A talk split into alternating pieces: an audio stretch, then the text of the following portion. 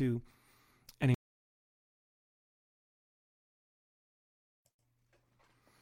Hi, everyone. Uh, good evening. It's Friday night, 7 p.m. Mountain Daylight Time.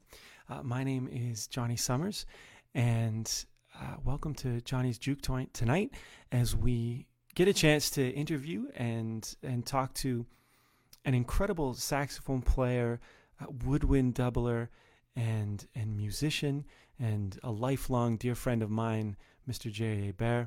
Uh, please welcome Jerry. Jerry, you there? I am here, Johnny. How you doing, bud? I'm fine, thank you. How are you today? I'm good, actually. Feeling great. Yeah, well, it's been a pretty hot week, right? Like it's been it's like a whole different vibe to the city on a Friday after this last week. It's been uh, cooking here. I uh, it's hard to it's hard to want to. I've been working on a lot of writing for people lately, and it's hard it's hard to to be creative when you're sweltering. Yeah, that's that's the downside. You gotta manage the energy a little bit more. So, uh, uh, everyone clicking in to join us, if you have any questions for us throughout or anything you want to say, please just type it. Type a question, type a comment, uh, type an exclamation, and um, yeah, and I'd like to get started. So, um, so this is Jerry Hebert. Jerry, I want to ask you a bunch of questions. I want to ask you questions about um, um, music and life and working as a musician and love and long walks on the beach and whatever else comes up. Um, one of the first things that, that I want to ask you right off the bat is what was the first record or recording uh, that made you fall in love with music? Fall in love with music. Hmm. It's interesting. I can speak from a couple different sides of this. Like in terms of jazz, playing jazz music, I pull. I remember getting um, Blue Train from that from the uh, from the library when I was in high school, mm-hmm. and I also got Giant Steps. And I just remember my teacher saying, "You got to check out John Coltrane." And I think the thing I was listening to just before that, like, was something a, a friend of mine gave me this tape of Boots Randolph, and I was like, okay. "Oh, yakety sax? Is that how you're supposed to play the saxophone? Is that, is that the thing?" I think I was in grade ten or nine, and then I they have a different approach. Those two yeah, saxophone so, players, like John Coltrane. Boots Randolph. I was like, that's a big contrast to me. And uh, so I just remember that I went to the library a lot in high school and would take out different records. And, and that was so Blue Train was was actually one of the first that you yep. loved that yeah, you went. Absolutely. Um, and I just want to. So if yeah, anyone, I mean, I can definitely. Yeah, I definitely concur. Anyone listening to check out uh, John Coltrane's Blue Train. Um, this um, it's just iconic, right? Just man. Lee Morgan on trumpet, yeah. Curtis Fuller on trombone. I'm trying to think. Paul Chambers. And oops, I did not mean to restart that. The uh, that was a that was a weird uh, musical choice that uh, Coltrane made on that version. Um, uh, Paul Chambers was it Wynton Kelly? I'm I'm drawing a blank on the piano player. Probably. Uh, I I'm not even I, well. It wasn't all Miles's band. I don't think on that one, but it could have been. I need to Google it. Probably now. Philly. You know. But what was your yeah yeah Philly Joe Jones? What was your what was your favorite track from that? And and what was it about the playing, like it about the saxophone playing and stuff that that drew you in? It was the ensemble actually. It was like I was playing in a big band at high school, and I actually in grade ten I organized it myself. We were I was at a brand new high school. Um, we we had a, a music teacher who wasn't really experienced and didn't really care much about jazz. It was like, no, if you want to do jazz, you can figure out something for yourself at lunch. And I remember talking to about five or six other students and saying, hey, let's put together some things. And we found a bit of music and we started to rehearse at lunches, and it really didn't go anywhere. And in fact, what happened was um, the high school teacher at a different school, high school kind of who I knew through the marching band and through some other things in the community, he said, "Well, we've got a good jazz band. You should just come and play in our school, which is what I did in grade 11. I'd switch schools and went wow. to a different high school for the band and to play in a proper big band, which is, but it was, it was that whole sound of three horns and then the big band sound. And I think at the time, you know, like Maynard Ferguson band was pretty popular. And I remember one of the guys from the marching band playing stuff from Conquistador or something, or one of those epic albums that Maynard was putting out in those days. And so yeah. that was actually some of the first big band stuff I heard was either Maynard Ferguson or it was Count Basie because in fact there was kind Which of are two completely different approaches, especially depending on the era of Maynard, right? Like it's yeah. But this stuff Okay. was 80s Maynard kind of in his loudest. well, what? wa- okay, well, what was your favorite Maynard Ferguson record then from the '80s? Because then that would have been stuff you liked too. Well, um, I just I don't know if I had a favorite. I mean, there was always that kind of that. This was not long after the Rocky kind of um, tension that came out Yeah. With, Maynard, and and so I have a story about that after I'll tell. yeah. Well, Yeah. I just uh, there was a friend of mine. His name was Colin, and he was a, a lead trump player in my grade, my high school band in grade eleven, and he was just idolizing a lot of that music, and he could play that way. Like he really hmm. picked up a lot of the, the high chops, and and in grade eleven we put together um, sort of a dance band for a fundraiser where we played a lot of the classics, including the first time I ever learned like "In the Mood" and and a lot of the the dance. Never heard of it. Can you? How does it go? Uh, it's you know it was a band that disappeared over the English Channel. I think I don't know if it was. Oh, up, ouch. But too soon?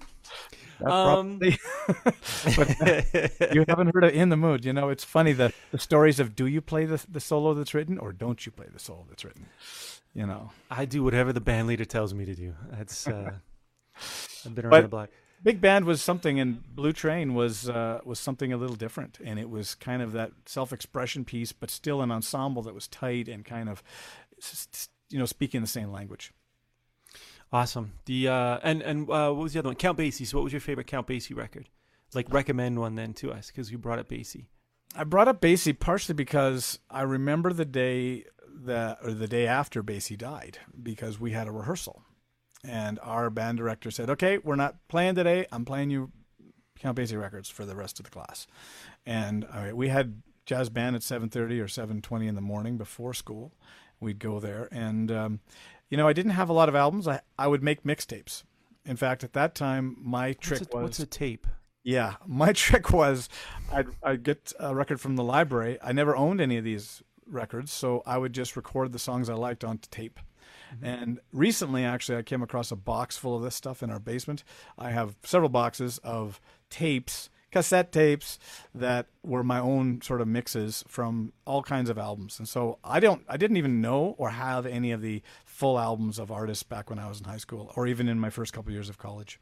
And did you just out of curiosity, how many of these mixtapes did you make for a young woman that you were courting?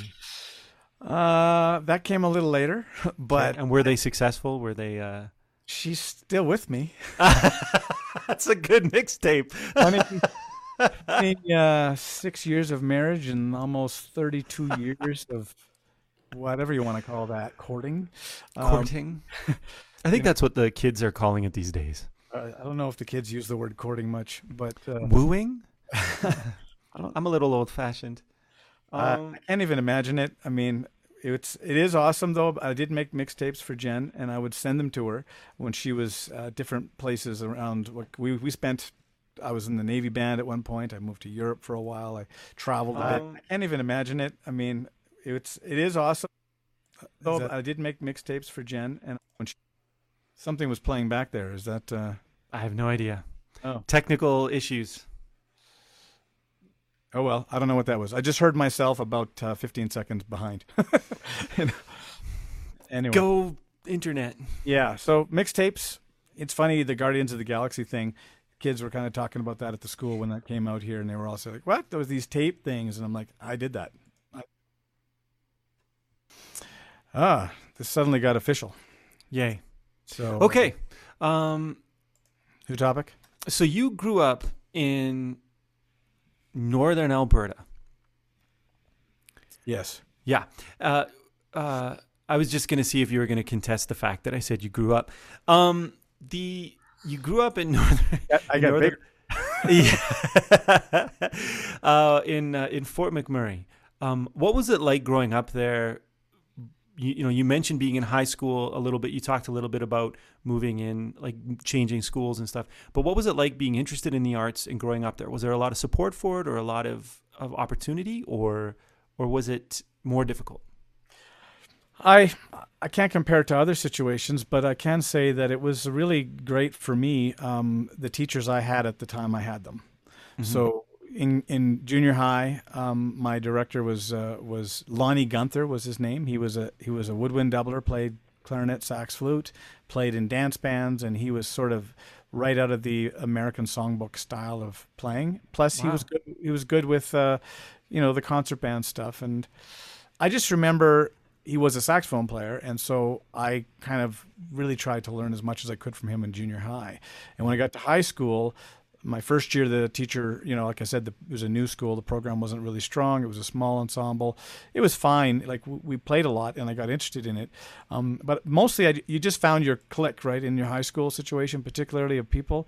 And I was involved in music. I was involved in the Air Cadets. I was really into sort of some of that experience, and I was involved in in in sort of, I guess you could say, um, the social side of of bands and playing a little bit of guitar and playing, you know, with groups and learning all all the elements of putting on a production. I guess. Oh, excellent. Um, okay, so then you went to uh, Grande Prairie and Yep. you did a diploma in music, Music. perf- music, music performance, performance, or, right? what it was. It was a two-year performance diploma. Um, Dr. Jeremy Brown, our good friend and uh, and lead tenor player in the Calgary Jazz Orchestra, sort of recruited me out of high school when I was about 16. That's the first time I saw him, and he was teaching over there.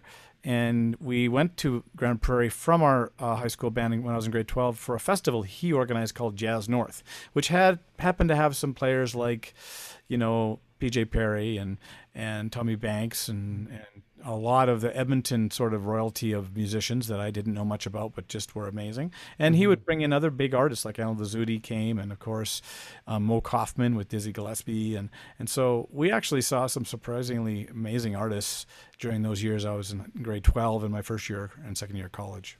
That's amazing. The wow, that is amazing. It also brings up because then you went to the University of Calgary and continued uh, studying with with Jeremy at the time. Not not with Nope. Jeremy because Jeremy Oh. was still in Grande Prairie, and then he left Grande Prairie a little later to do his uh, doctoral in Ohio.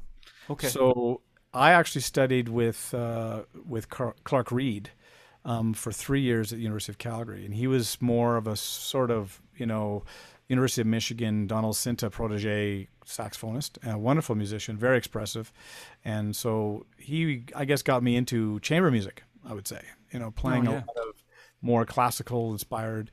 You know, saxophone quartet, um, woodwind quintet, um, which is definitely not explored as much as, as uh, it, it's not it's not as common. You don't see it as common. I mean, you do when you're in music school, but we don't see it as common. Like if you were to open up the um, the listings, we wouldn't necessarily see a saxophone quartet playing.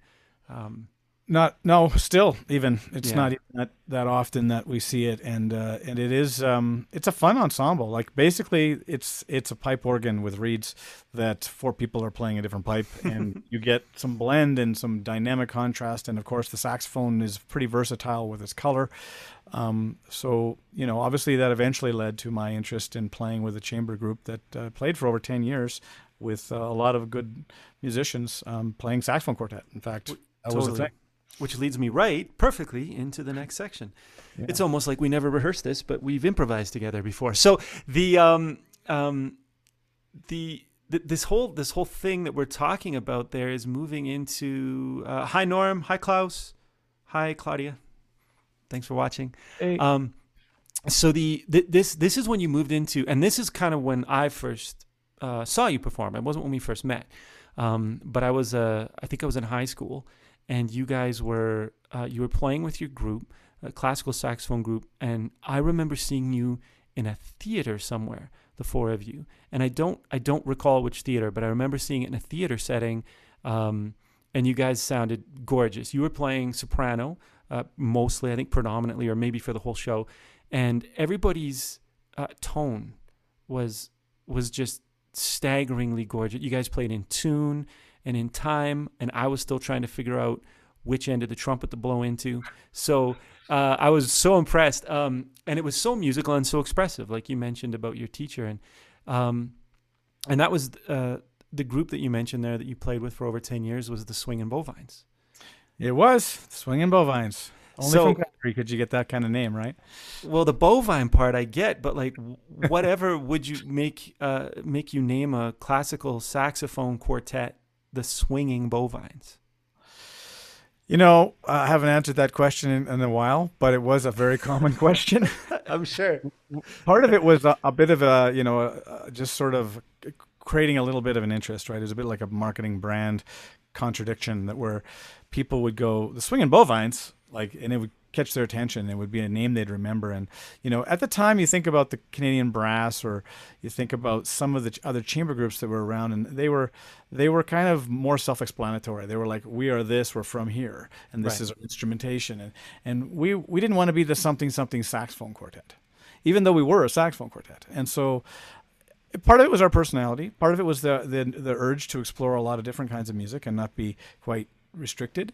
Um, even though we played a lot of classical at times, and in fact, really explored, I would say, some of the most challenging French inspired classical saxophone repertoire. We also had commissions and we started to improvise and we started to work more on jazz as a as a medium for soloing within the group even without having all the traditional pieces like in terms of rhythm section and and so forth. So um, but eventually, you did uh, start hiring a rhythm section, we did and it because became a seven-piece version of the band. Sometimes, Yeah, six or seven piece. We often played because we got some club dates. Like we were playing Cannery Row for a year, you know, or a year and a half every weekend, and then Mm-hmm. Yeah. we were playing at the Wine Gallery for another year. And we I remember back when you hearing hearing you there gig for a year.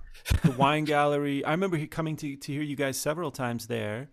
I remember sitting with Pat Belliveau, the great sax player. Pat and Mm-hmm. I came down after a gig when I was in university, I think, and you guys were playing there. And you had, um, I think it was John Hyde on bass and Dave Pierce on drums. And Dave Pierce had done a lot of the writing.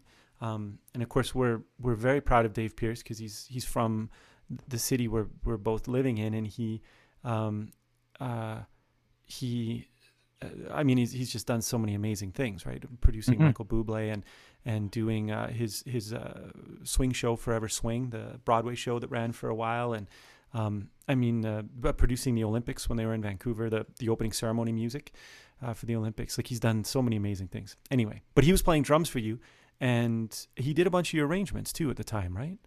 He did, yeah. Yeah. In fact, he really customized and kind of gave us a vision about how we could do some jazzy stuff as a quartet. Um, There was a couple other groups like the, the 29th Street Saxophone Quartet. Um, there was, you know, the World Saxophone Quartet, and there was some other more traditional style ones that were playing jazz sometimes. But um, I think we just wanted to find our own kind of niche with it, and we would do a lot of like the joke with us, or or one of the jokes was they laughed at our name and then they heard us play. And the idea, that's yeah, that's good. Yeah. the idea was to kind of disarm people. They would be like, "What is this about?" And then we would play music, and then it would be both serious and intense and fun. hmm And and I think those things resonated well with the audiences. And we were a soft theater concert group. Like we were trying to make a decent income by playing in a concert setting, three or four hundred seat places, and we toured like all across Canada And the states. and into the U.S. quite a few states and into Europe, and we went to France and and we you know we were pretty we were we were pretty young and naive about certain things in the industry I would say, but we were ambitious and uh, and we had a collective energy that helped us achieve some things I think would have been hard if we were trying to do it individually. Right. Wow. Um, okay, so if we, I think you did, you did three studio recordings with the Swinging Bovines. So if you could steer people towards one of those records or one specific track to listen to that you're proud of, what would that be? Well, the last album is called Further Afield. We recorded it at the Banff Center, and we brought in Lincoln Fry, um, wonderful local arranger and saxophonist, woodwind doubler, who who I know is still in the community and and and has um, done really impressive arranging and work. And so he arranged that entire album and some original tunes. And I, I've I've always thought that was one of the most collaborative, interesting projects we did. And as far as an individual song, um, there's a tribute in there to Lester Young. It's called Lester's Last Leap. And Gary Guthman comes and plays trumpet for us, and Dave Reed plays some bone, and and we had some different. I think um, Amos Garrett played guitar. Uh, we had some some different players on different tracks, but I just remember playing that song, and this it's almost a story, and it tells. It's it's based on Lester Young's last recorded um, television, at least television recorded solo. And so Lincoln took the solo and then he created sort of a variation on that. And then we kind of made it into a mini big band format. And I thought that that was one of the best realizations of what our ensemble was about. And the whole album, Further Afield, fits the, the bovine theme well. And, uh, and, and I think I was really proud of that project. And I also remember that my my son, who is now actually as of this week turned 24, I have a photo of him as a baby younger than yours, lying on the console at the Banff Center for the Arts, because we recorded that, and he was about a month old. Wow. Yeah. Um, okay, swinging bovines further afield. Lester's Last Leap. and I remember when I was uh, I went to the CD release you guys did for that. This is Mm. still again before we met, but it was I remember it was uh, down in the Inglewood district in in Calgary, I think the first Yeah. concert, in a funky warehouse type venue. Yeah. Yeah, I remember. and uh, and then I remember you introducing the arrangers and and and even as see I I at this point I think for me I was I was in university uh, when when uh, when you were releasing that and I'd been listening to a, a, you know a lot of music like we all do but but I loved Frank Sinatra and I, and one of the things I always loved about Sinatra was how he would always talk about his arrangers Hmm. and his orchestrators you know Yeah. this is this that was by the great Nelson Riddle and and what he was saying was if you like the sound of that it would not have sounded that good if it wasn't for Nelson Riddle you know there was a there was a subtext you know like there was Yeah. a and uh, so I remember being at the concert going man like this is so great that that they're they're talking about the arrangers and and the other musicians and the guest musicians not just the uh, look at me kind of thing. Not that you guys ever did that but you know what I mean. It was um, it was great. And I uh, I aspired to I was like you know what? Because I, I knew back then that I wanted to be an arranger and I went I want to I want to write for them. I want them to hire me one day. And then and then of course you, maybe your maybe your fourth record if you guys ever do one you'll you'll hire me but Reunion record. a reunion record, yeah. Um, but I think the one you talked about, Lester's Last Leap, um, you actually gave a chart of that arrangement that Lincoln Fry did to the Calgary Jazz Orchestra Library. So maybe we should pull that out and, and have a playthrough and see if we can schedule it somewhere. That would be fun. Sure, that'd be fun. It's a, it's cool. It is a cool chart, and like I said, I mean, we did classical, we did Celtic, we did French style, American style. We did. We started to do more and more jazz. The first album was called Both Sides of the Fence. No, sorry, the second album was called Both Sides of the Fence, and I think that's where we kind of really established ourselves as a crossover group. And the first album was like, we're going to play these different things, but we didn't really own the ownership of the arrangements. Like we just played stock stuff, or mm-hmm. we had a few things that we had had roughly roughly arranged by some friends. But we got more professional, I guess, as we got going. And and I do look back at those formative years, like we played together for almost twelve years. That it was like a post secondary study period in everything about music performance, the business, touring, recording. Like you and you've all done well since then. Like you, uh, you I know you, you're not playing together with the Bovines, and we're going to move on and talk about more of your career here. But, but uh, Mark DeYoung has gone on to play and teach and, and done really well. He's a great player, and Mm. and um, uh, Keith Crucial. Um, He's gone on to play and and mainly teach. He went into teaching and teaches at a high school now. He's at Bowness High School right now. Yeah, and then um, Sherry Kennedy. Sherry Harrington. Harrington. Right, Yeah. sorry, Sherry Henning, uh, Harrington. Kennedy was a singer, I think. Yeah, Sherry. Sorry, Sherry Kennedy, if you're watching, it's just because you're always on my mind, dear. Um, and I love you too. But uh, uh, hey, that's the good title for a song, I think. Um, but uh, uh, Sherry Harrington, now is she still playing? Uh, honestly, I have to admit that there was a, a slight estrangement. Well, there was not just a slight estrangement. There was an estrangement with Sherry at, at a certain point during the groups. Um, like we didn't stay working together for the entire time the the group operated. Um, particularly touring. You know, I think touring is something you can't really um, imagine how it feels until you've done it. And when you've been on the road for like for us would be maybe six weeks or two months at most. That was something that wasn't for everybody and I think we found Sherry found that difficult.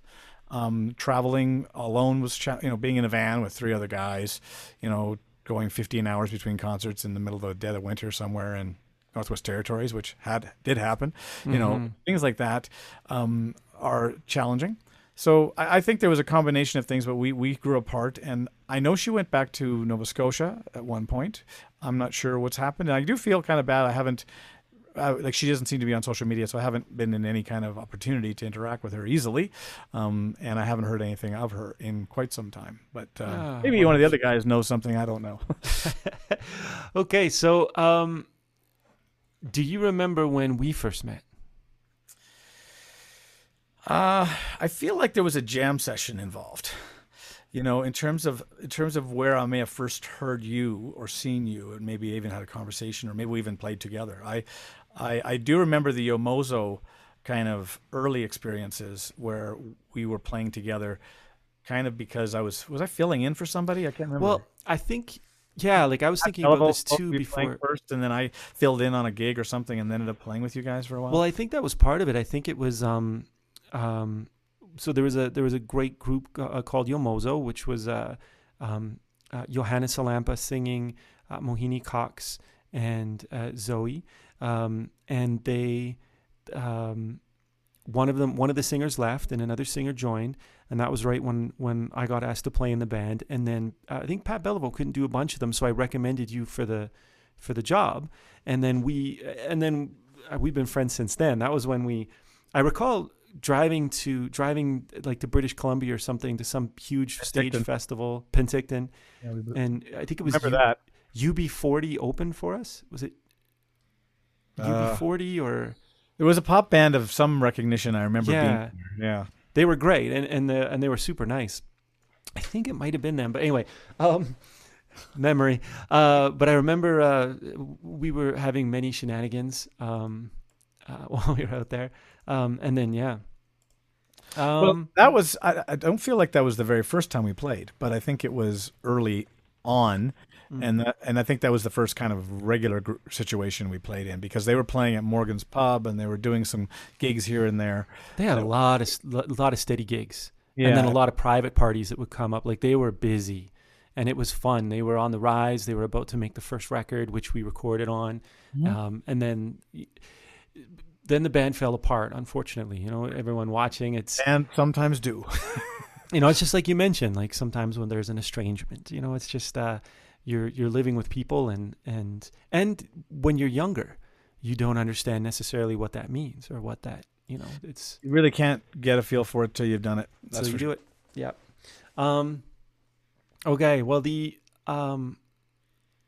Okay, so if you didn't, let's let's think back to that period of time.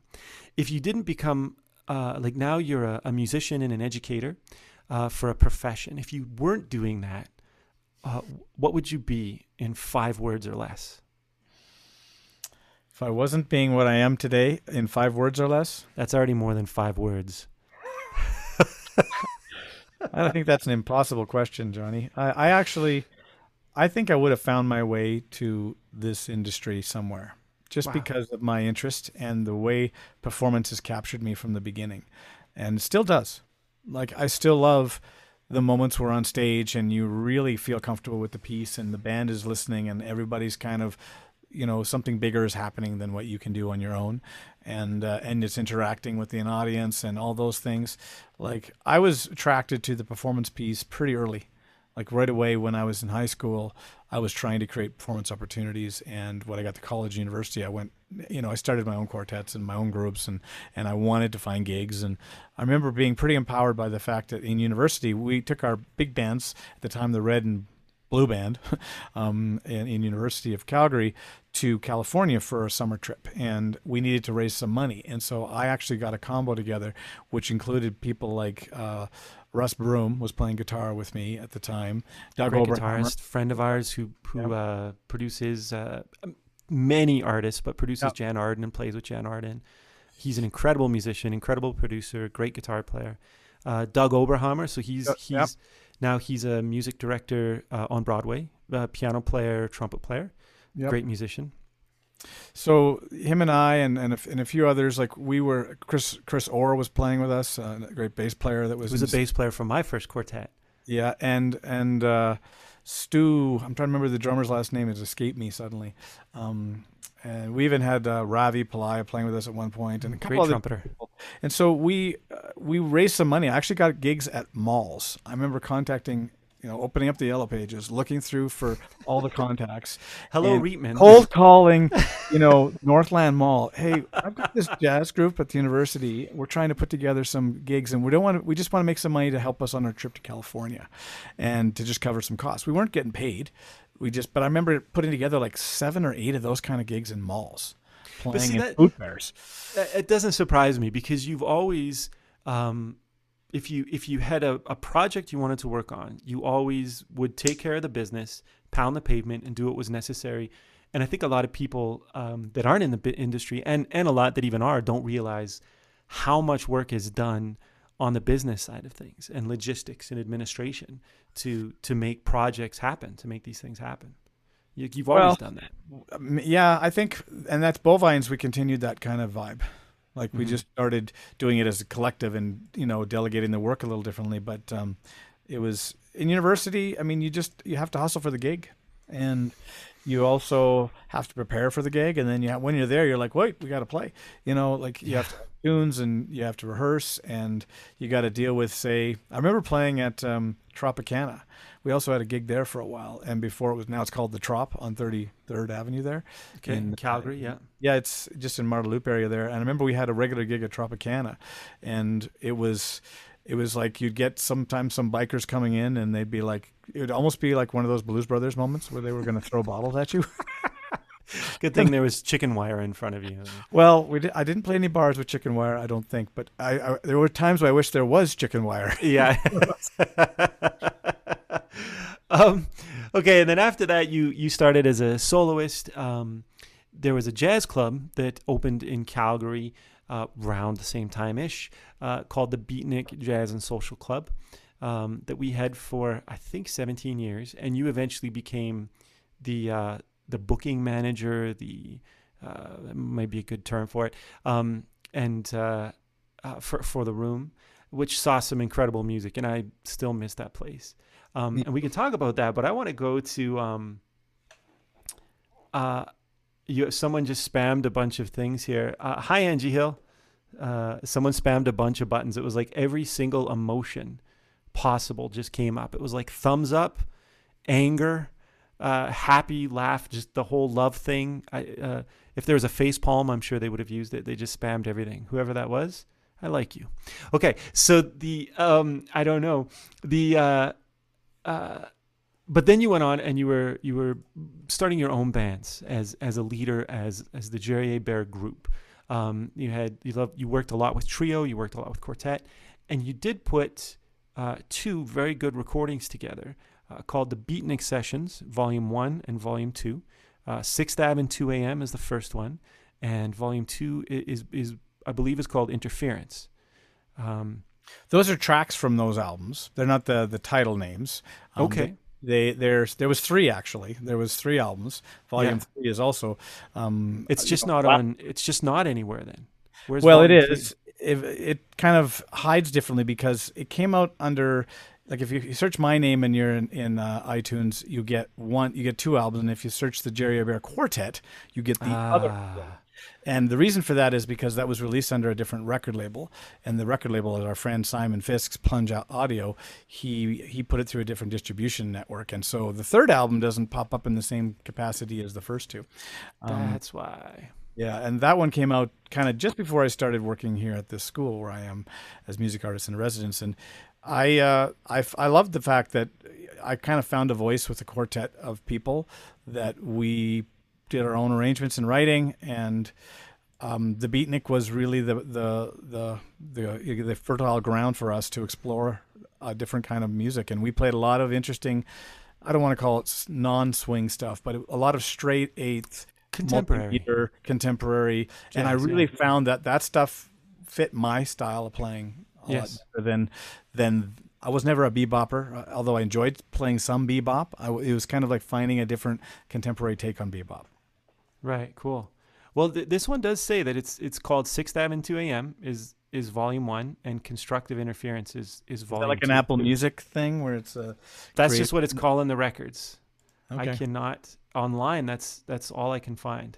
Well, uh, internet, right? It's it's been a while since they came out, so I guess I can't complain because Okay, I'm looking. I'm I'm looking at the cover of the Beatnik Sessions Volume One, and the cover says it's called Sixth Ave and 2 A.M. Yeah, no, okay. The song must have been yes. The the I always think of it as you know just Volume One of the series, but the the the song Constructive Interference is the second album, Yes. Okay, so it's, it's and it's, and okay. Okay, s- yeah. I, I I was just not thinking of it in the same title name you put it. That, but you're right. That okay. was sort of the and that was a tribute Can to I get that in writing? The you're right No. thing. no, you but send that me was an a tribute email? to that thing we used to do, which is those conversations we'd have at 2 a.m. on Sixth Avenue. It's true, and and that was pretty cool actually because that was uh, when we both lived in in a certain part of town area of town. Um, frequently, we would be on Sixth Ave at two a.m. Uh, and and and in those days, we were working with so many different bands in so many different places, but we would almost always be leaving the gig somewhere. And, and call each other because uh, that was when people used to call each other on the phone before it was just Yep. a text, and we'd call each other and we'd chat and we'd uh, uh, we'd meet up for, for, for food or a, a rat pack hang with, with you know the two of us or other musicians um, and we would always get funny looks because we'd be all be wearing tuxedos or suits or something and um, or we'd meet at the beatnik if it wasn't too late and we'd sit in and have a jam session um, i miss those days those were It was fun. They, it was always fun because there was an energy you always have after the gig, right? You, Mhm. you can't just shut it down and turn go to sleep. You, you're, you you have to kind of process what you just played, and and quite often we'd be on different gigs. It'd be like you'd be in one part of the city, I'd be in another part of the city, and sometimes we'd have a conference call with somebody else, and and it was kind of that hang that we could do virtually on our way home, and often we would also do it in person. And Beatnik was clearly the place where a lot of those things would happen. That's why Yeah. it was the Jazz and Social Club. it was the it was the heart of the heart of the jazz community at the you know for that period of time you know and we've hasn't really been um, successfully duplicated yet um, Sadly, which Yeah. which is one of the questions I have later on. So I want to ask you now, what what does our city now or another city, because you you were in the inner workings of that club for so long, you I mean it was a second home to you like it was to all of us, but I think to you even more so than most of us because you know being involved in the booking and and of course helping the the incredible owners uh, uh, with everything they were trying to do. Um, how could a room because we're still waiting for that in, in Calgary. We're waiting for a real uh, jazz room to open again. How uh, how how do we make that happen? How do how does any city or town make that happen? Yeah, that's a super uh, challenging question. I, I think there was a system. I, I think there was a bit of a formula for live music clubs that Beatnik worked hard to kind of set up for the on the Cal in the Calgary model, and and being the boomer busty kind of community that we've had, where you have some strong mm-hmm. periods, and then you have like talk to Pat McIntyre and how he's run the Ironwood for the last you know dozen years or so too, and it's I like how we would do that again would I would need I would think you'd need to have a real strong team from all sides. And it's like the restaurant experience or or whatever the dining experience is the the music vision and the business and marketing vision. Like it, it would be building a whole new you know base of audience. And it would be very challenging but I, it could be done in calgary um, for sure. Uh, I've always thought that particularly the kind of supper club really I want to say high end but a little bit more of a premium experience and I think of like the Jazz Alley or I think of you know Yoshi's. Yoshi's and yeah like some of those places like it's sad to hear what was the club that just recently closed in New York it's one I've been to a That lot. was one of my favorites, and that was the Jazz Standard. standard right Yeah, and yeah. like that I used to go there to hear uh, Maria Schneider's new works every couple years. Yeah, and that's one of the places you definitely like. Her band was like always did big presentations in in in the jazz standard when they had a new project put together, and Yeah. and you have to be playing those things on a regular basis to kind of make that work. Yeah, it's true. Um, I do think it could happen. I agree answer the you're saying. question. I didn't answer the question exactly, but I do think if you had a, the right team together and they had a vision, and there need to be some money, obviously, to kind of Yeah. fund that kind of model. Yeah. And I think what you're saying though too is is right. You need uh, someone who really understands a great restaurant experience, and and a you know and then someone a different person that understands what it means to build a, a room and an audience around the uh, the experience of of jazz, of performing it, and listening to the music, and someone who can run the business as as well. You know, you need so you kind of need two very artistic type business minded people on the the food and the music, and then you need someone who's very business and marketing minded. I think you're right. Um, hundred percent. Love to see it happen. So would I. Do you have? Uh, so we talked about your records um, first. Out of those three records, if we're pointing to someone to, to listen to one, which one should we point to? Well, I, I feel like it's the the third one. You Yeah. know, like for me, that one was the closest to uh, a unique artistic expression for the Mhm. group, and we were really um, the th- the three of us together, or four of us. Is like, I, I when I say three, I, like at that time, John May, Simon Fisk, and Aaron Young, they're kind of like the three of those guys are a little bit like a, a, a culture on their own. like Sorry, that was accidental. I was trying That's to find the, the album. great. That but uh, that was not it. Yeah, sorry. I should have like sent you some tracks beforehand if I'd been on top of things. No, no, this is fine. It's just uh, honestly, uh, the third album is just not on streaming. I just can't find it. So Well, uh, you can find it on CD Baby. Or at least that's the last place I saw it. Um, and I know because I've actually occasionally still get digital sales from it. Um, Mhm, Not a lot, but I mean that album's been over ten years out now.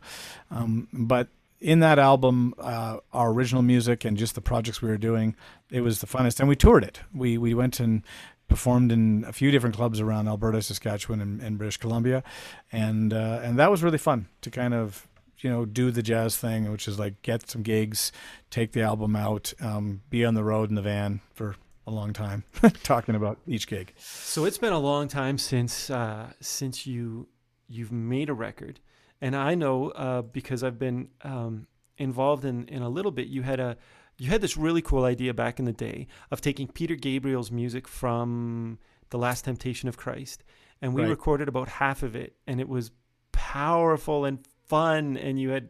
Ton, uh, Bob Fensky and I think Brent Van Dusen with the great Eric Bozeman on drums, Ralph Bushmeyer on guitar, Yeah, was it Coates, Jeremy Coates playing bass?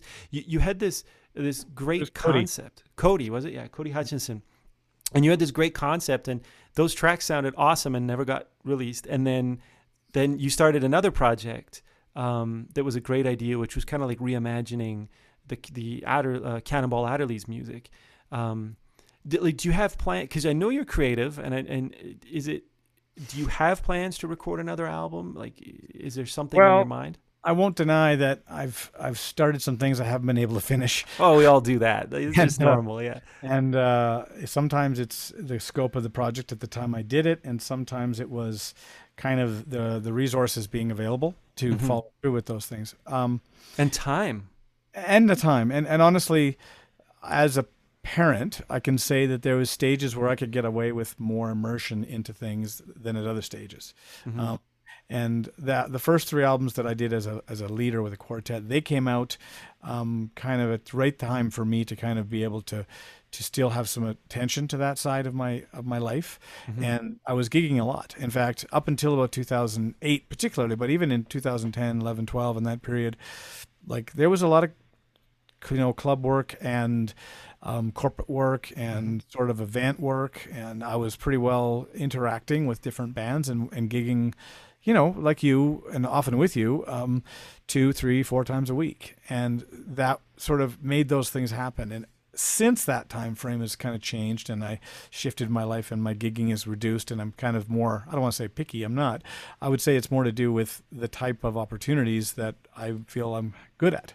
I'm not Mhm. doing the things I'm not as good at as much anymore. And I would say I started to specialize as a bit more as a doubler and I would say that the Calgary Jazz Orchestra was a piece to that too in, in terms of my own transformation away from being a band leader in a sense because I was more invested in what a section could sound like Hmm. that's where that shifted a bit and i didn't have the bandwidth for a personal project as as much as i would like to but we did some fun little things like a couple Mhm. videos we did a, like the cannonball thing was was a neat project and I think one of those videos is on is on YouTube. A couple of them are actually there's at least two or three yeah they're out there so I'm gonna You find you one are of those you you are definitely in there. I know that. Yeah, I had a lot of fun with that. I, I, I was I was hoping we could. Well, it was fun what we did. It was. Um, um, It would have been nice so- to release a CD, but then I guess the viability of independent recording projects is also pretty much shifted over these last 10 years Mm-hmm. in a way that's kind of like, uh, do I really want to make a really expensive coaster? Or I, I sold most of my like actual sales. Um, you know, even downloads. Like there would be a lot of download sales for a long period of time, and now it's it's most people do expect music to be free. You know, on a streaming service or something, which I- doesn't doesn't pay musicians, unfortunately. Um, that's another part of the problem, right? The Yeah. streaming world and how it's taken over. So uh, I have more questions to ask you, but we talked a little bit about um, classical saxophone. Do you do you do you have something up your pocket that that I could just ask you on the spot to play? Mm. Not really. Okay. I will say that, as, like for classical saxophone, um, and obviously Dr. Brown is like the the mentor for most of us on that. Um, earlier in the pandemic, I was actually playing a little bit of Paul Bonneau's Caprice en forme de valse, which is a really kind of somewhat virtuosic solo alto saxophone thing, and I uh, I wouldn't even I don't even have any music nearby, but in terms of the uh, the, uh, that style. I actually would like to get back to more of that. And I, I kind of mentioned to you as we were t- chatting, uh, you know, I had two gigs in 15 months, like many of us. Uh, one of them was what I was what something what I kind of call a gig. Is played with some other musicians earlier this week. Um, actually, that was yesterday. Sorry, I like, and I think um, it's taken a while for me to to I don't want to say find the passion because it never really lost. It's just the routine. It's building a routine of practice and engagement and kind of energy to have momentum when things were always getting stop start stop start i guess you could say with the opportunity to play again i was definitely driven as a person by the next gig coming and Right. if, if it was a big band gig if it was a you know the amy winehouse band project with you if it was you know one of my quartet or trio shows or if it was something else i I was always putting those pieces on my stand, and when I'd walk in my studio before I'd go to the computer, I'd go, okay, what am I practicing? And, and when those things all got pulled off the stand, and it was zero on the stand that was relevant, it's like I had a gig with the CPO book just before the pandemic happened, and I remember the music was all there, and I had been practicing it, and it was all prepared, and then the pandemic hit, and it was like, well, don't need this. and It's my, true. my practice stand went went blank, and that caused me. I did play. I started playing some different things. I particularly started playing a lot of flute, actually, um, more often than almost anything else um, for quite a while during the, the summer last year. Well, it's it's interesting how the I think for yeah for most musicians when we have something a project that we're working on, it's where we find our our passion to you know to do a good job, just to do a good job, and that keeps us coming back to the practice room because it it changes our approach and what we're learning and what we find difficult. And because otherwise there's just this unending uh, weight of all the things we should be practicing.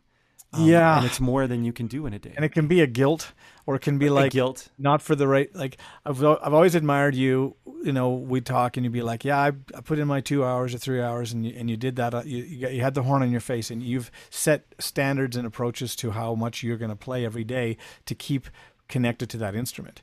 And I could get disconnected, and then part of it was I had multiple instruments, and maybe I would kind of move around a bit. Um, but I. Uh, at my best, playing musicals like Theatre Calgary or, or doing some of the shows I've been able to do even here at the school, I feel that um, has been really showcasing my all my mix of skills from reading to improvising to multiple styles to multiple instruments. And CJO does that thanks to the way you write and thanks to the vision you have for the artists that are in the ensemble to showcase them in, in different ways.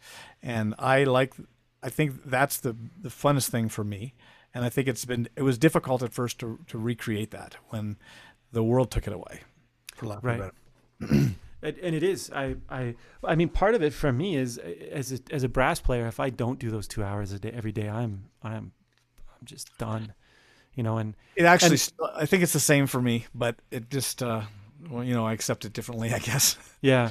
Well, I remember being, I was being, I being, I was touring with uh, Richard Harding, saxophone player, our friend, great saxophone player, we guest from last week, two weeks ago, sorry, and um, but he he because we've both played with him our whole careers, I think, and and you know in in a variety of things and.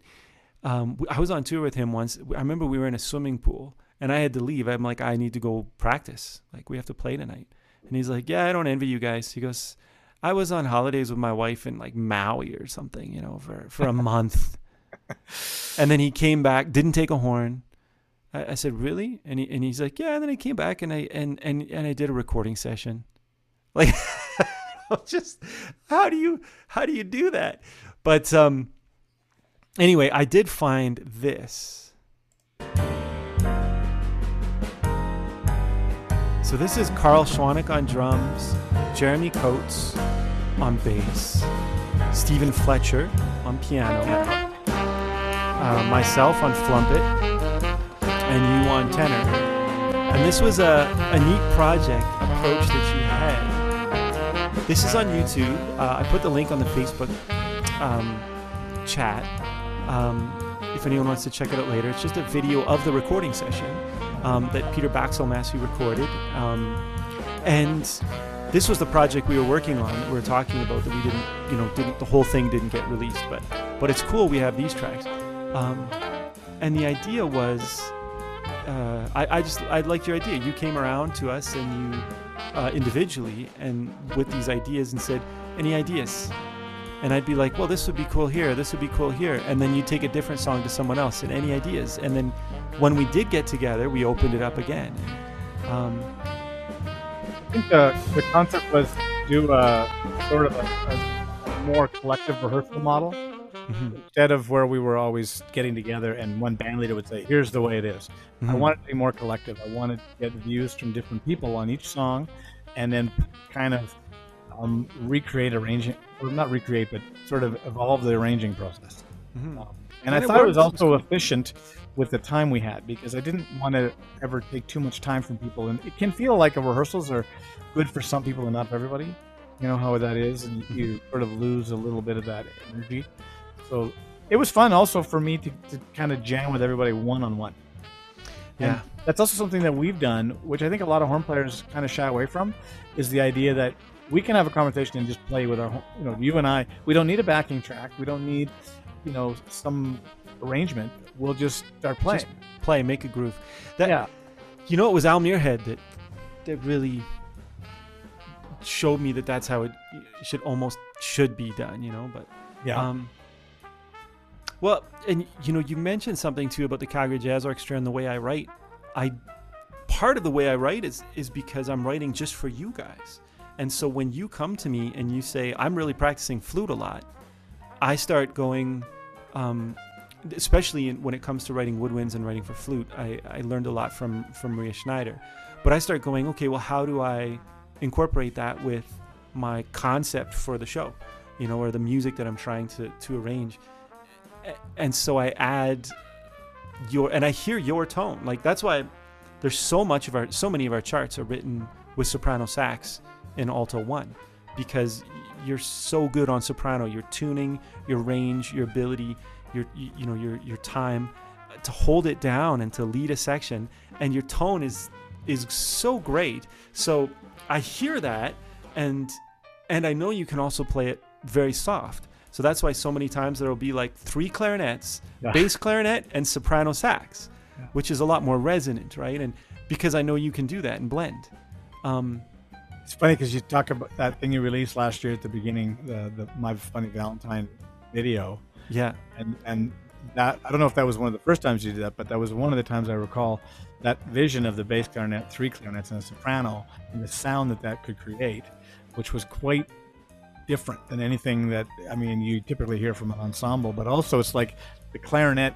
They'll always make the clarinet the lead, but to have the soprano the lead is um, I don't want to say that it's it's rare, but it just wasn't used in too many visions that, or, or organizations I've seen or bands I've seen. Sorry, and I think you know Maria Schneider we mentioned. Obviously, for me, Steve Wilson, her her sort of reed one player, and and he is that guy as a soprano player, a flute player, oboist for that matter, and all the doubles he does. And I was able to meet him and take a lesson with him, and and and and just his philosophy is something I've really adopted Hmm. because it is the tool. It's like you have a real clear vision in your head and your ears of what you want to sound like, but each one of these things you pick up, you have to still find that, and then you, you as the arranger can say, "Okay, now we got the tool. Now what's the color?" Yeah, yeah, yeah. And and by having, especially the saxophone section of the Calgary Jazz Orchestra, um, we've we've really worked hard on, and you guys have worked really hard, and I've tried to challenge you guys and and and make make arrangements and and uh, and write music that brings out your skill sets. And but that makes it fun for me because I can hear your tones and I can hear your skill sets and and showcase them and, and it's fun because I, I know so many times I've sent you things and sent like I'll take a screenshot and I'm like is this am I totally out to lunch because if you could play this in this tone or in this style or I mean I think I even wrote up I think I wrote some high E's above the staff on soprano sax and I'm like if you can do this I have a great idea that I really think is going to be musical but up to high G's actually, yeah like concert F. Like, and I'll uh, take a screenshot and I'll send it to you, and you'll be like, "That's really not." But yeah, sure. and I love that because Sometimes you don't want to play it. Depends on the kind of color, but yeah, like with, with that section, and especially as the section's grown, and and it's I guess we listen to each other and we know our sound and strengths. yeah, And, and there's a different sound with every player, but playing in tune, playing in time, like uh, that starts everything else, right? You can have your own sound, your own voice, your own tone, and I think we celebrate individual tones, but we still expect to be in tune and in time, and that's Yes. that's what the big uh, that's what the large ensemble's biggest challenge, or you know, can be its biggest challenge is to how do we interpret ti- time and and tuning because they're not exactly a science. There there's some no, and time is like we was talking about this with Cody too. Like we we we have to put groove in time because it's this they're they're two sides of the same coin, but but it it changes the way that we our timing works if we're reading eighth notes or if we're reading quarter notes depending on the groove we're playing. So if we all don't feel that groove and we're not you know mentally uh, aware of it, then suddenly our time's off. You know, and it doesn't Yeah. have it doesn't feel good. You know? And in a, a large ensemble, it just takes a little lag, in a sense, or a little you know latency in the ensemble to be uh, to be shifted really quickly, Mm-hmm. and for it to kind of call like domino on us. And especially, it's been great to be challenged. Like I think the ensemble, you you- each concert you try to challenge us with some major piece or with some yeah. new or or what is the scope of the work and sometimes it's just they're large or they're i mean when we did the um the piece we were you know your sort of um i'm suddenly blanking on your suite the um the one that we were going to play last last last spring Sweet jubilation. Sweet Jubilation. And when we did that the first time, and we were before you'd even finished all the movements, and you were working on sections of that, I felt like you had such a clear inner vision of what you wanted the sound to be. Plus, you you expanded the the ensemble, and we suddenly felt a responsibility to really r- recognize that in our playing. And not only because you wrote the piece and it was all original, but I think it was one of those examples of where you really had a vision so clear that we understood it. And I think in other times it's like we don't quite get as deep as we want to because sometimes there's just too many dots on the page. There's just not enough time gotta- sometimes. Yeah, that's Whoa! right. Two rehearsals and then we're in a concert and then if something goes a little sideways with the time, particularly, then the whole group is, you know, up on two wheels, so to speak. Yeah, exactly. Yeah, exactly. uh, what's your favorite concert that we've done with the Calgary Jazz Orchestra? Uh, I know I was thinking about this question because you asked the other guys this question. I think I feel a little bit like how Jim feels in that I've been there with you from the I think from the first performance of the Calgary Jazz Orchestra. yeah, which was at the Beatnik Jazz Club. And that history we didn't know what we were getting into in a sense. And um, I feel like it's been a collective concert in a sense that uh, uh, the last each year has built on the year before. Yeah. And there- there's been some really fun moments in all our concerts. And so certainly the, I guess you could say the most exciting concert is typically our, our, our Christmas, you know, fr- frankly, Christmas concert series with the two shows and just the energy the whole thing brings to everybody and just that season of the year. Um, and so I always looked forward to that.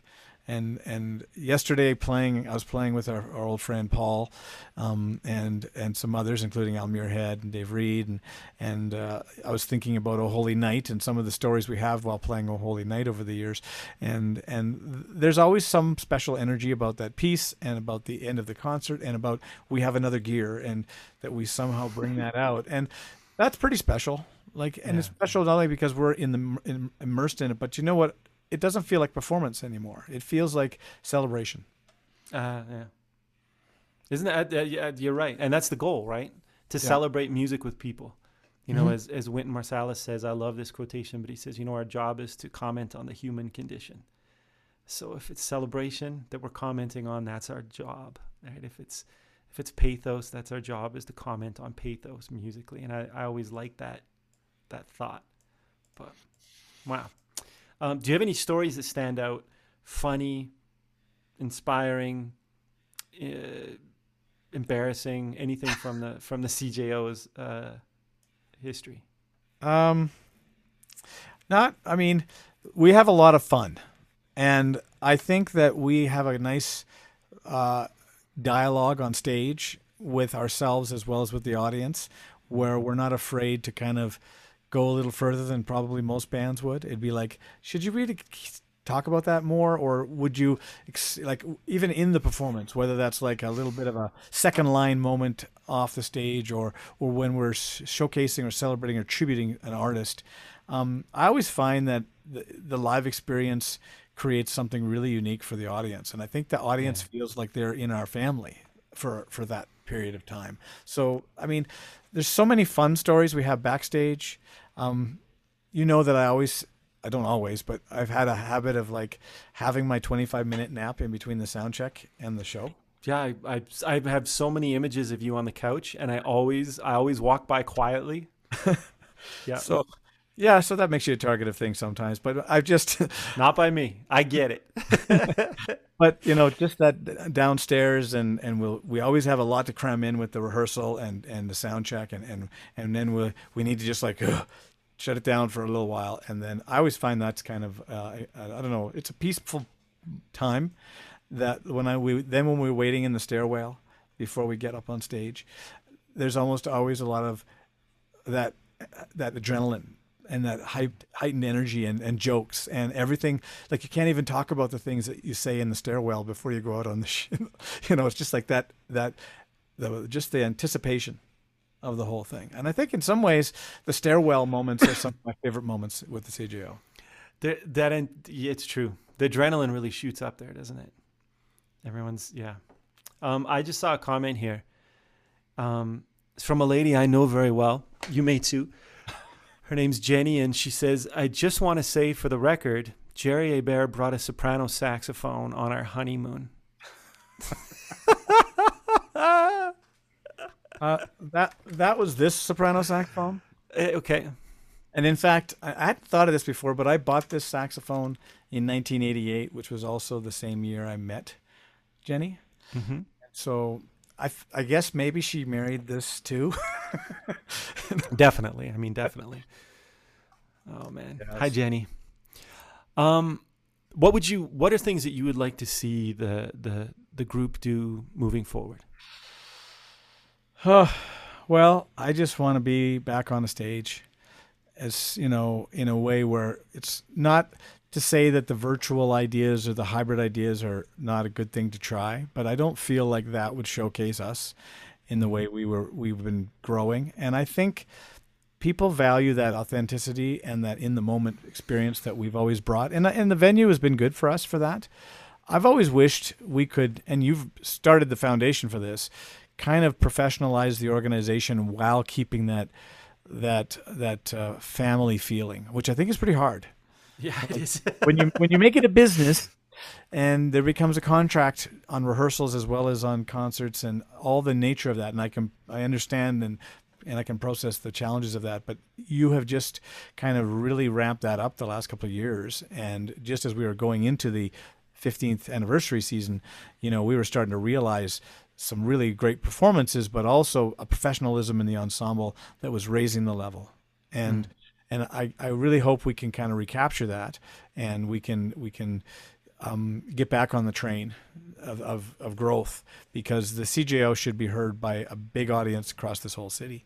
And I think there is an audience for that. And one of my other passions is community advocacy for jazz. And I work with, you know, the you know Jazz YYC mm-hmm. as, as a nonprofit to support them. But I've also my same work with Beatniq and and even in the schools and other activities I do. I want to see this music, the joy of this music shared across a larger platform in mm-hmm. Calgary, and we have great artists here and some mm-hmm. unique presentations, and um, you know I feel like we could have been doing those on a stage for a thousand, and if we could somehow keep that that intimacy there. And the intimacy piece is something which is a little harder when you're on a bigger stage, but we, we really got that going. And it'd be nice to be like more concerts, maybe. Maybe it's like um, almost a monthly series. You know, that would be kind of like the, the dream, right? My goal is is is definitely uh, a 10, 10 month, ten concert season. You know, where we do yeah. you know September to June, and and we have a, a concert a month. The and and one of the um, one of the things I'll say is I, I agree with everything you're saying, and so there's a there's a board and and the board has taken with the Calgary Jazz Orchestra now, and they've they're amazing, and they're all amazing, lovely people. Um, and some of them have had to step down, and I hope uh, they come back um, uh, when they can because they are all. Uh, it it's the same. It's the same feeling. It feels like a family, not like, um, not like a, you know, it's not stuffy. It just feels more like a family, and so we and we were going to. Um, uh, look looking at stepping things up. But of course, coming back out of this, we'll see what the transition from lockdown and full stop is. But uh, yeah, yeah, it's going to take a while to mm-hmm. kind of start the momentum again for sure. But the the the the, the pattern you were working towards and, and just the process of the of everything is going to help a lot. And and I think you'll be able to recover is maybe not the right word, but just gets restarted. You know, what is the restart plan? we're all waiting for a clarity on that, right? We don't know. Mm-hmm. June has kind of been that okay, make or break month here. We're all crossing our fingers and hoping that um, this summer we can start to to get happy about what, where we're going. And um, we're not sure, honestly. I mean, how could we be? Yeah. So, but the CJO is going to be I believe an important part of that resurgence that a lot of us I think can happen when music is is back in in a regular way and a more and if anything I like to believe people will want to uh, consume it more because it's so real. It's so you know such an authentic experience. And recordings are great but quite often we're not even listening to recordings in the way we, that you should in a sense to really cultivate that emotional connection. That's 100% true. Yeah. And one of the things that I I remind myself daily, but I do a listening session every day, even if it's a single song. But frequently I try to do a record more if I can, but where I'm eyes closed, only listening. Um, or unless I'm out for a walk, uh, maybe I don't close my eyes. But um, it ended badly every time I've tried that. Um, but uh, okay, so um, tell us about uh, a little bit about uh, Jazz YYC because you're you've you've had a lot of different roles in Jazz YYC, which is the Calgary um, nonprofit organization that that puts on uh, concerts and events with a lot of touring acts and some local acts. Um, tell us about Jazz YYC and and where people can hear more about it. Well, Jazz YYC, kind of like the CJO, is on an uh, an early project, you know, projection isn't the right word, but just um, uh, kind of growth phase. We've been, as you know, the history in Calgary is a little unique in Canada in terms of the previous jazz societies and challenges that they had. And so we were kind of rising from the ashes, a little bit of phoenix from the ashes at certain points. And what I am really pleased with is that the organization is developing and maturing, and policies are are coming into place, and there's enough resources with volunteers and sort of organizational experience that we're starting to present better and better events year by year. Um, it's not where Calgary should be. We uh, we deserve a wor- more of a world class presentational society. And in order for us to get there, there needs to be some pretty dramatic growth in the next few years. We were on track for that, I would say. Our Summerfest of last year in 2020, we would have had our first big shows in the Jack Singer. We would have had some outdoor shows. We would have had some larger stages, and we were on our biggest budgets ever. And I think with the, proving that we could do those things, we were we were we were primed to get better grants and sponsorship and opportunities to rise at another level. You know, so that we, the fourth largest market in Canada, can can play ball with the rest of the country on some of the larger acts, but also showcase the export ready amazing artists in this city more. Mm-hmm. And we have a mandate for that, and we have been pretty good. I, I feel at showcasing a lot of the local artists and Alberta artists and emerging artists and the youth artists, and and you know collaborating with different organizations because it's it's a there's a lot of pieces to that. It's not just here's a jazz festival. Mm-hmm. That that isn't something that has evolved um, yet. Maybe it will, but previous jazz festival only organizations seem to hit a wall um, three different times in our history. So, so now we think we're looking at a different kind of model, and it's early still. I would say, like we kind of started 2012. The first two or three years are just evolving. The the the, infra, infra, the sort of organization starting to get funding, like just like where you are getting funding or are starting to set up the the, the bylaws and, and structure of your organization with the CJO you know, Jazz YYC is a few years ahead of that, but we're still not where you would be as a mature organization, like in a city where you've been operating for 30 to 40 years, which is where course, most yeah. the other cities, well, 40 to 50 and, and longer. So mm-hmm. we're less than 10 years old, and I'd say we're tracking in the right way. Um, I think the you know the pandemic has hurt everybody in different ways, but we were kind of on the cusp of I thought a pretty good breakthrough. Now we're going to have to try that again. Um, and I, you know, I, I'm not sure why I, I'm involved all the time. Like I, I guess I feel a community calling to support not just my own gigs. It's not just about my gigs. It's about what what are, what are the ones I can help create for others. Absolutely. Um, I mean, that's the if everyone thought like that in all scenes and all different types of artistic endeavors, um, w- everything increases. Um, you're right but that's that's a lot more of an altruistic approach. Um, okay, what have you been working on lately? There was something. There was a video you had queued up. Um, for something that um, that that you, that you've been working on and you produced uh, recently for the private school you're at, um, and uh, tell us a little bit about that. Sure.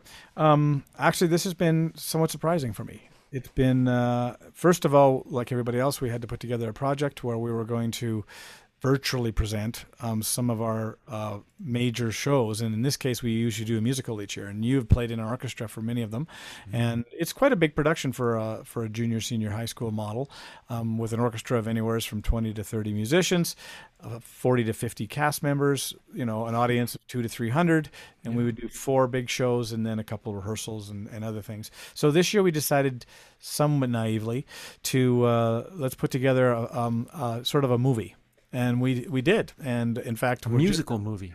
A musical movie where we're still showcasing some songs. In this case, more of a, a mix from different musicals and some original music. Mm-hmm. And we did that um, with uh, kind of, I guess, we didn't really know exactly how it would work, like in terms of the. Uh, um, the different pieces. So we started working on it in a way where we could sort of uh, collectively build the pieces. So we would record because we had to do this in cohorts and we would do scenes and we'd you know film the scene with just this group and then we'd have to film another group in the same scene and then we'd have to kind of pretend like they were in the same room but they weren't. And we would do the music behind all that. And i actually uh, kind of got tasked with the with the job of can i record this at a high enough quality to to showcase these kids. And mm-hmm. when you're doing a live show you know, if they're not perfectly in tune or the balance isn't perfect, it's happening so fast that it's like, yeah, as long as the energy in the story comes across, then it's a little more forgivable. But on a recording, not so much, and especially a video recording. Um, yeah. So uh, it was great. I was able to bring you and, and, and quite a few other musicians who'd played in our orchestras in the past into the school, and we set up our own studio. And we've and I've basically turned into you know uh, an amateur audio engineer, um, working with the software and learning to mix and edit and balance and eventually master tracks so that we could uh, we could um, you know put these in the movie and I'm quite excited about it. Um, and I was just before we we started, I, I, had pulled up a little bit of track which showcases you a little bit. But it's interesting to hear something like from Chicago's and all that jazz, without actually. Um, uh, you know, being able to do it all together, and we never did because I couldn't get the singers in the same room at the same time. I couldn't get the musicians in the same room.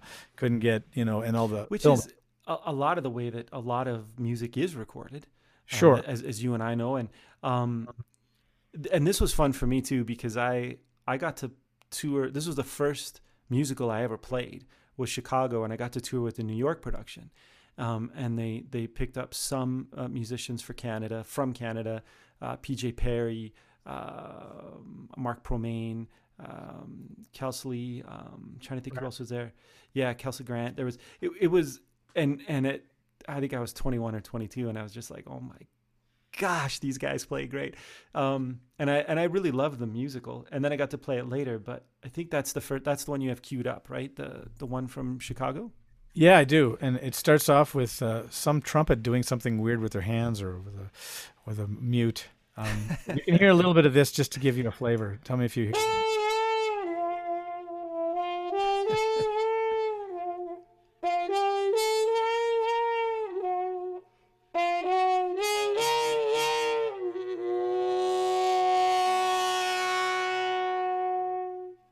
five, six, seven, eight.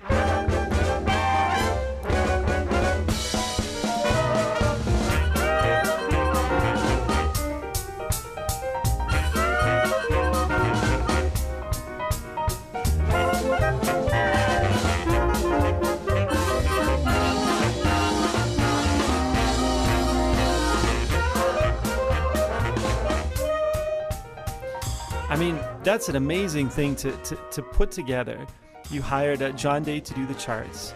You yep. did the arranging for it, and uh, it's like half professional, half students. Yeah. All the singing is all students, and then you also you and your team put together. All the students are acting and, yep. and putting all their video together, and so people can. I shared the link um, uh, on on the comments on Facebook here, but people can go on YouTube and find it.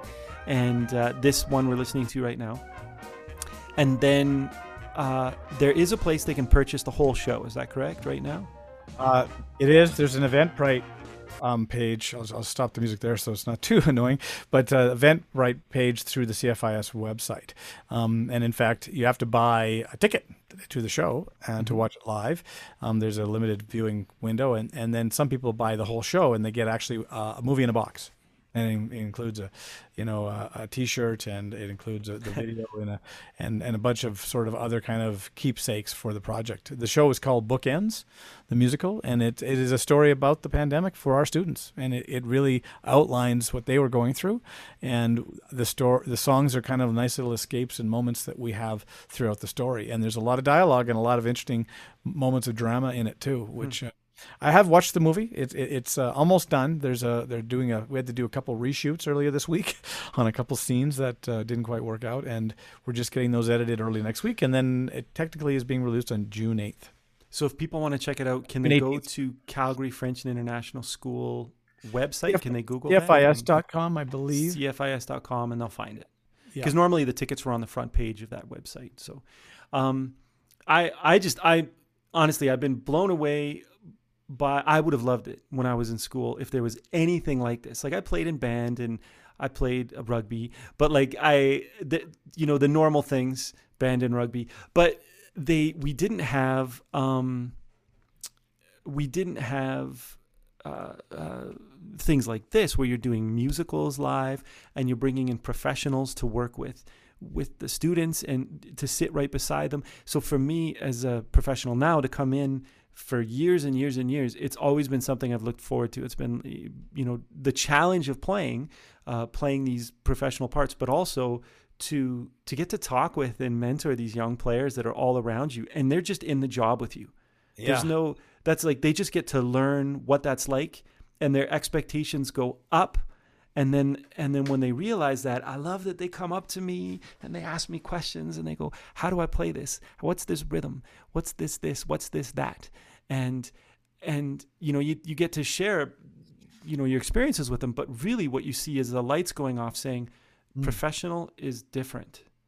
There's a different level of preparation, of intent, of focus, of study, and of ability, and and they rise to it. And then I watch how you guys work with all the the singers and the cast on stage, and and seeing them grow through the process and uh, what an esprit de corps for them and what a it's just amazing. So it's incredible that you guys could put this together too. So if anyone wants to check that out uh, calgary uh, cfis.com um, amazing to see in schools. Okay so we're uh, is there anything else you want to mention about anything we've talked about? No, I mean it's great to have a conversation talking about music and our lives together. It's been something that uh, I, I, I like to believe that's something we've really missed over the last year is just the hang and and processing stuff because I think i've missed often- like half the people we play with so much and when you type No. people, whether you're emailing or texting or all that stuff, yeah you're only getting a very small piece of that music connection. it's true and and just even to have a chat and to sort of say you know i think we all kind of needed a little bit of a musicians group. And you did that with a, f- a couple times with cjo which was really a lot of fun yeah. to just sort of have a zoom group. Um, and i think the individual sort of profiling of some people and their stories and, and get to know them more like that is the, what we need to do. That is how we build our our our connection to our audiences. And i think that uh, i mean i'm just really impressed that you're taking these things on and you're having fun with it and we're trying to showcasing that culture to a, hopefully a broader audience so that we'll have them there when we're back on stage together Thanks, man. Yeah, I, I hope so too. Um, I wanted to talk about the the photo that's over your right shoulder, um, and maybe we will next time because you're you're Captain Jerry Hebert. Um, but um, uh, uh, y- you're that's what your main passion hobby. I would say these days is sailing, and has been for a long time since you got into it. Maybe am I t- thinking twelve years ago? uh yeah pretty close 14 years now 14? Yeah, and you have a boat m- moored. Yep well, Um, at the dock uh, Okay, docked. it's docked right now yeah. I don't know all the terminology. It is moored. You know, it's Okay. not, not wrong. It's it's it's connected by lines that uh, keep it from floating off the dock. yes. Um, I, I I don't know a lot about sailing, but I I believe that's an important part. The uh, and that's and you you sailing in the Pacific coast. Then um, Yeah. Yeah, we've uh, we've owned the boat for the last two years or so. This one, and we've had some other smaller boats, and we've chartered lots of boats before we found this one. And this one is, for me, aptly titled Caesura, and it's it's uh, it's you have to explain to people what a caesura is. a caesura is in in notation. It's the train tracks or the two little lines that Music put notation. a pause Yeah.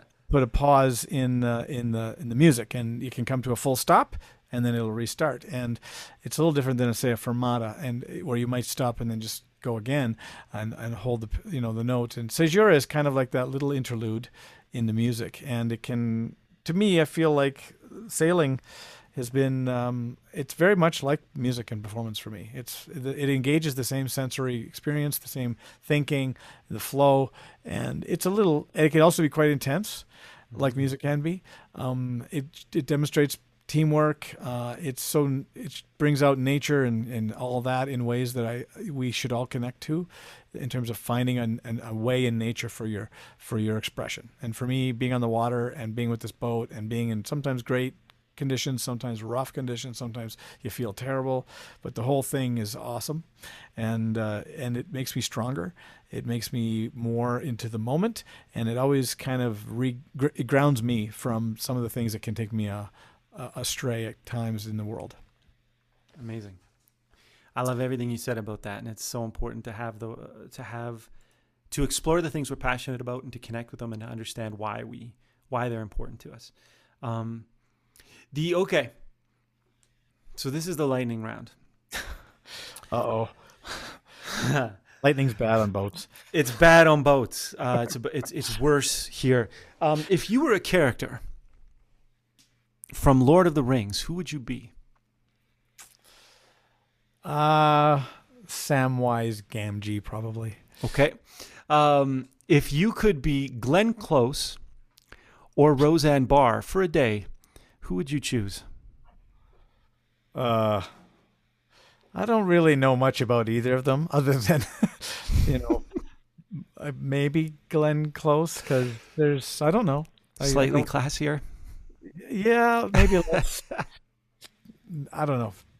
I'm I'm gonna put myself into a you know a, some kind of problem if I say anything too much about that. I would think. So hey, let's Glenn go Close. close. Done. Okay.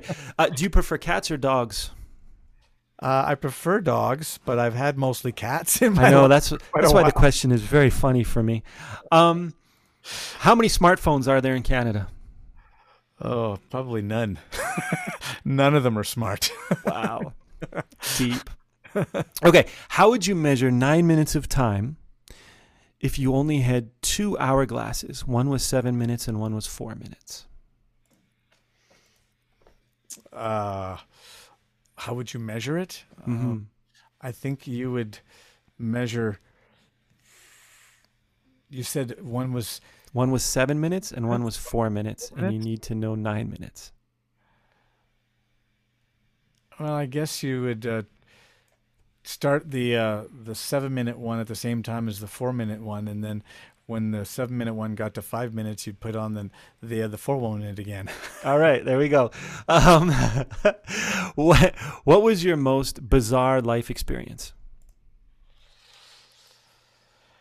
I don't know. I think life for me, being a parent, was kind of all the things I thought were hard about parent, like being a child, w- was shifted around so much when I was a parent. And I, I wouldn't call it bizarre, but what I do love, and maybe I didn't expect, is how my relationship with my adult children is feeling as rewarding, if not more so, than it was with my you know when they weren't adults when we were parenting them like and we're still parenting but it it's changed to a different relationship and i really love that and so i wouldn't call that you know weird but uh, i would say that i didn't know much about that i don't i didn't feel like i had necessarily those kind of relationships when i was a kid Hmm. Uh, what is your favorite ice cream? neapolitan What did you want to be when you were nine years old? a pilot Um, you are hosting a dinner party, and you must invite three famous people. Who are they and why? Three famous people alive or dead Yes. i would invite glenn gould Yeah. Um, I might invite uh, somebody like Stephen Hawking, Hmm. and maybe some celebrity like one of my favorite artists in terms of creative, interesting artists has been Sting. I would Mhm. say the way he's approached the industry of music and life and balance. So there's three examples. I like it. Yeah. Um, what is the worst decision you have ever made? Uh, sometimes it's it's the not knowing how to say no. I think I say yes well, and I'm pretty good at it. And then I go, oh, you know, you know, like Tommy used to say, say yes and figure it out. I think that was referring to some specific circumstances. Too often I say yes, and times I shouldn't say yes. so I- you know, I know that too. we we've talked about this many times. Um, what is the definition of forty-two? Jackie Robinson, Okay. Who is your hero? who's my hero? My kids are my heroes. Awesome. Um, what attributes do you like about your heroes? I should expand that to be my kids and my wife. You should, but it's too late. I think I, honestly though, like the the team that we are as a family, that's those that's where I feel heroic. I feel like we are all heroic together. Um, what was the last question? I didn't catch all of that. Um, what attributes do you like about them? I think it's the teamwork. I think it's just the the belief that we can accomplish what we want and that we'll do what we have to to help each other. We'll always do what we have to to help each other and always want the others to be happy. I love it. Um, okay, for bonus questions or bonus points, sorry, the bonus question. I don't spoke good in public. Um, there is only one right answer to this question. Do these headphones make my butt look fat? yes. The answer is no. It's the Oh. fat on my butt that makes my butt look fat. Um, cool. Thanks so much for for coming tonight, Jerry. Thanks, Johnny. Um, good to catch up. Ah, it's been too long. It's uh, again, like we say, it's such a weird, weird period of time. Um, that uh, at least we're all healthy and, and happy and uh, staying interested uh, in in different projects during this. But I'm sure looking forward to getting back to it. And like I mentioned with the other guys, I think we'll start with when when we're allowed. It might even be soon here um, to get together uh, outdoors and play. Um, We'll have the the Calgary Jazz Orchestra on my driveway, and we'll do a reading session and play some tunes and see if we remember what all the little black black dots on page mean. And Yeah. um, Hopefully, we can take lots of breaks because I probably only have the chops for about three songs, and then I'll have to take a half an hour break. right, three sections of a song and then a Well, break. Yeah. Yeah. No, it would be really fun. And, and I think reimagining kind of like we can't have what we had, but I think we can know what we came from and grow on this situation. There's silver linings for sure to this experience. I think we're going to feel very grateful when we play together for those experiences and not, never take them for granted in maybe ways we occasionally did. hmm Well put. Um, so thank you so much for listening uh, to this uh, uh, recording or listening live um, on all the different places we're sharing it. Um, you can always send an email in, uh, even just through my website or through uh, my Facebook page. If you have any questions or comments about this, uh, if you want to get in touch with Jerry further, uh, check him out on. I'll say uh, because I wrote the section, I wrote a lot of sections on Sweet Jubilation, which we recorded with the, the CJO for Jerry, um, especially uh, his uh, soprano saxophone sound. Uh, check him out on Original Sin. Um, uh, I think it's track three from Sweet Jubilation. Um, you'll you'll hear him featured there. Listen to his records uh, under his name, Jerry Hebert, and his third record, Jerry Hebert Quartet, on uh, Spotify or the first two on Apple Music or wherever you digest your music, and uh, or buy it, order it from CD Baby. Um, if there was a single track that you have recorded that you want people to listen to, Jerry, what would it be? The title track on the third album is called it's it's a it's a suite called Conversations.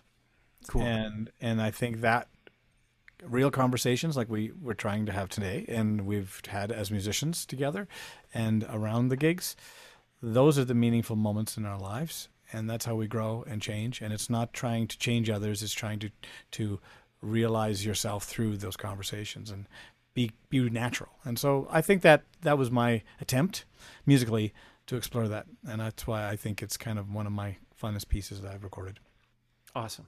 Uh, thanks so much for joining us, Jerry. Thanks everyone for listening, and uh, we'll catch you next week when I have. I forgot who the guest is next week. Um, special guest it's a surprise. surprise. uh, have a good night, everybody.